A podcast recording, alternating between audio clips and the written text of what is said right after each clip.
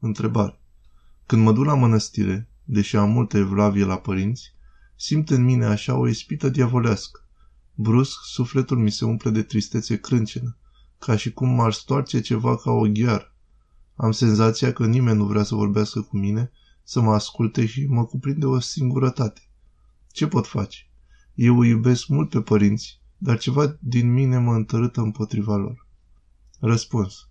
Da, este energie demonică. Să-ți povedești acest lucru e necesar, să te rogi cu îndârjire în clipa respectivă și să nu primești acest gând când vine.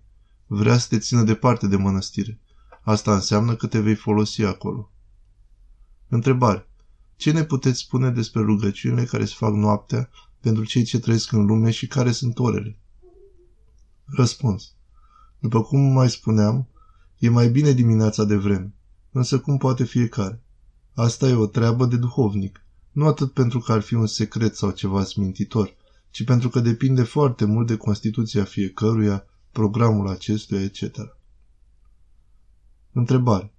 Ce putem face pentru a avea un progres real în această rugăciune mântuitoare, rugăciunea lui Isus? Răspuns. Constanță, smerenie și lipsa de griji. Întrebare. Între părinte și soț, cine este primul validat de Dumnezeu la ascultare? Răspuns. Părinte? Care? Tata și mama? Aici totdeauna are precedență soțul. Duhovnicul? Soțul are precedență în cele familiale, iar duhovnicul în cele duhovnicești. De exemplu, ca să ieșiți împreună undeva sau să cumpărați mobilă sau alte lucruri, nu aveți nevoie de binecuvântarea preotului, însă pentru a delega postul e nevoie de binecuvântare, care sper să nu vină dacă nu este absolută nevoie, caz de boală, etc. Întrebare. Cum se poate rezolva problema absenței unui duhovnic? Deși există dorința și necesitatea prezenței acestuia în viața mea și a soțului meu.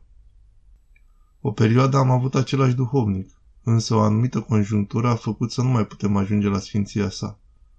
Răspuns. Numai cu un alt duhovnic. Cu fostul duhovnic s-ar putea vorbi, cel puțin teoretic, și prin mesaj. Însă este mai bine să fie o întâlnire față către față. Nu o lăsați și o amânați căutând duhovnicul perfect. Căutați-l pe cel mai bun, inclusiv din punct de vedere al posibilității ajungerii la el. Întrebare. Sunt în tânăr de 26 de ani necăsătorit și am o problemă pe care mi-e și rușine să o spun.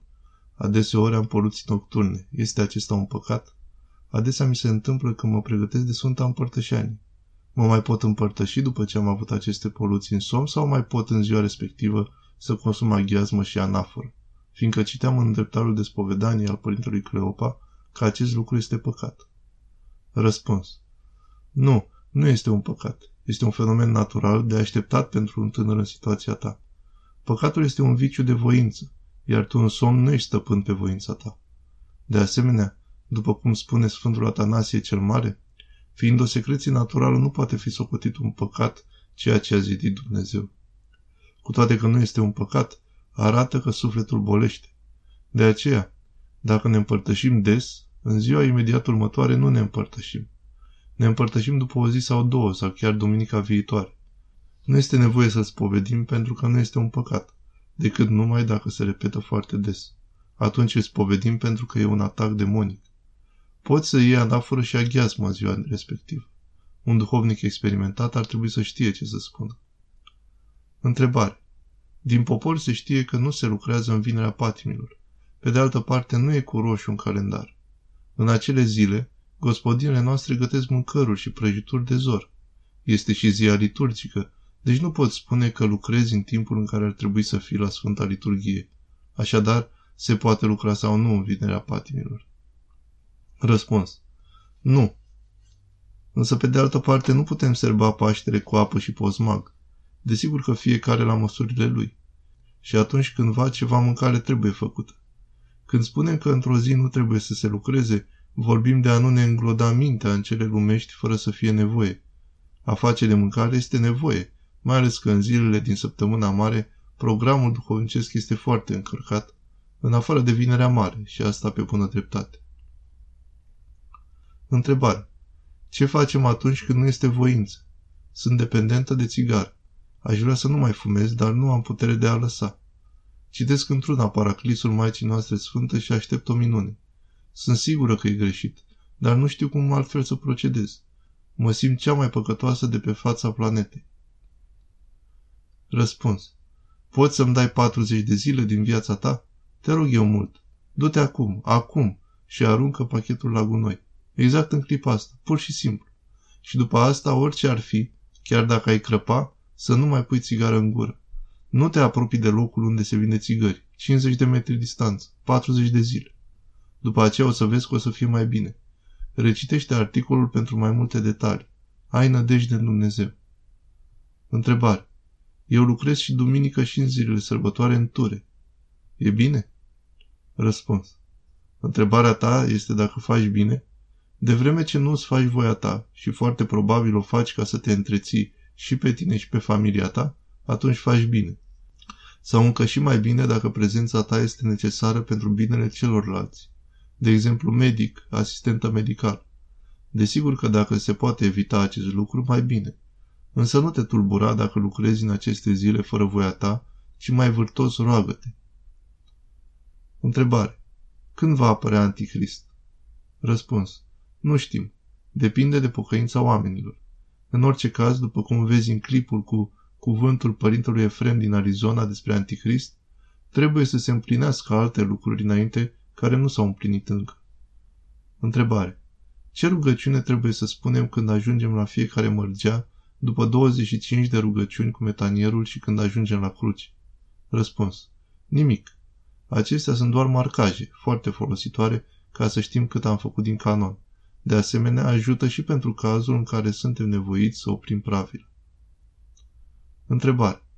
Ce spune Sfântul Ignatie Briancianinov despre această rugăciune, referire la rugăciunea lui Isus, că noi mirenii suntem anatemizați să o spunem, dar chiar și cel ce ne pune? Răspuns. Nu știu unde se referă la anatemă Sfântul Ignatie în privința asta. Trebuie să știi că anatema se dă numai în sinod. De asemenea, mi se pare că am suspect pentru că Sfântul a scris o carte întreagă despre rugăciunea lui Isus.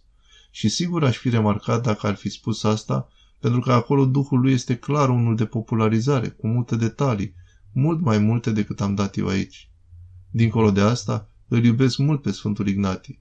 Și cu toate acestea știu că are anumite puncte discutabile în învățătura sa, puncte care sunt legate de starea duhovnicească a Rusiei din perioada în care a trăit Sfântul de exemplu în problema ascultării. Noi să ascultăm de ce spune biserica, consensul Sfinților Părinți, care întotdeauna au spus că toți trebuie să spunem rugăciune. Vedeți, de la Sfântul Ioan Hristostom, Palama, până la Sfântul Iosif Isihastul, Sfântul Paisie, Porfirie, etc. Întrebare. De ce se spune Doamne ajută la sfârșitul sau la începutul unei conversații? Răspuns. Așa s-a obișnuit. Noi urmăm. În Grecia sunt alte obiceiuri, de exemplu. Întrebare. Care este diferența dintre preoții ce țin calendarul nou spre deosebire de cei pe ritmul vechi? Am citit că odată cu calendarul nou, Biserica Ortodoxă Română oficială a pierdut harul sfinților și că nu mai avem șansă la mântuire. Răspuns. Ceea ce ai citit nu este corect. Toți marii sfinți ai secolului 20 au fost în comuniune cu biserica, adică cu episcopii legiuiți care sunt pe stil nou. Sfântul Porfirie, Paisie, Iacob Tsalichis, Sofronie de la Essex, etc. Problema stiliștilor, cum sunt cunoscuți în România, este că fac dintr-o problemă mai degrabă astronomică a calendarului, care este o problemă minoră, o problemă de ascultare, nesupunere față de biserică, care este o problemă gravă. Din cauza aceasta sunt atât de agresivi. Domnul a spus să ne iubim până și vrăjmași. Întrebare.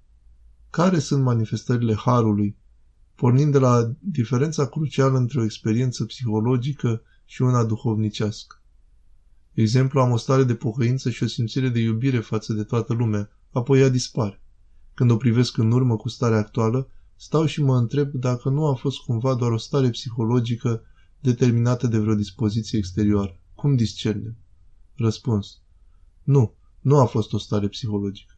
Starea psihologică nu depășește existențial egoismul din noi. Fără har suntem condamnați la iad.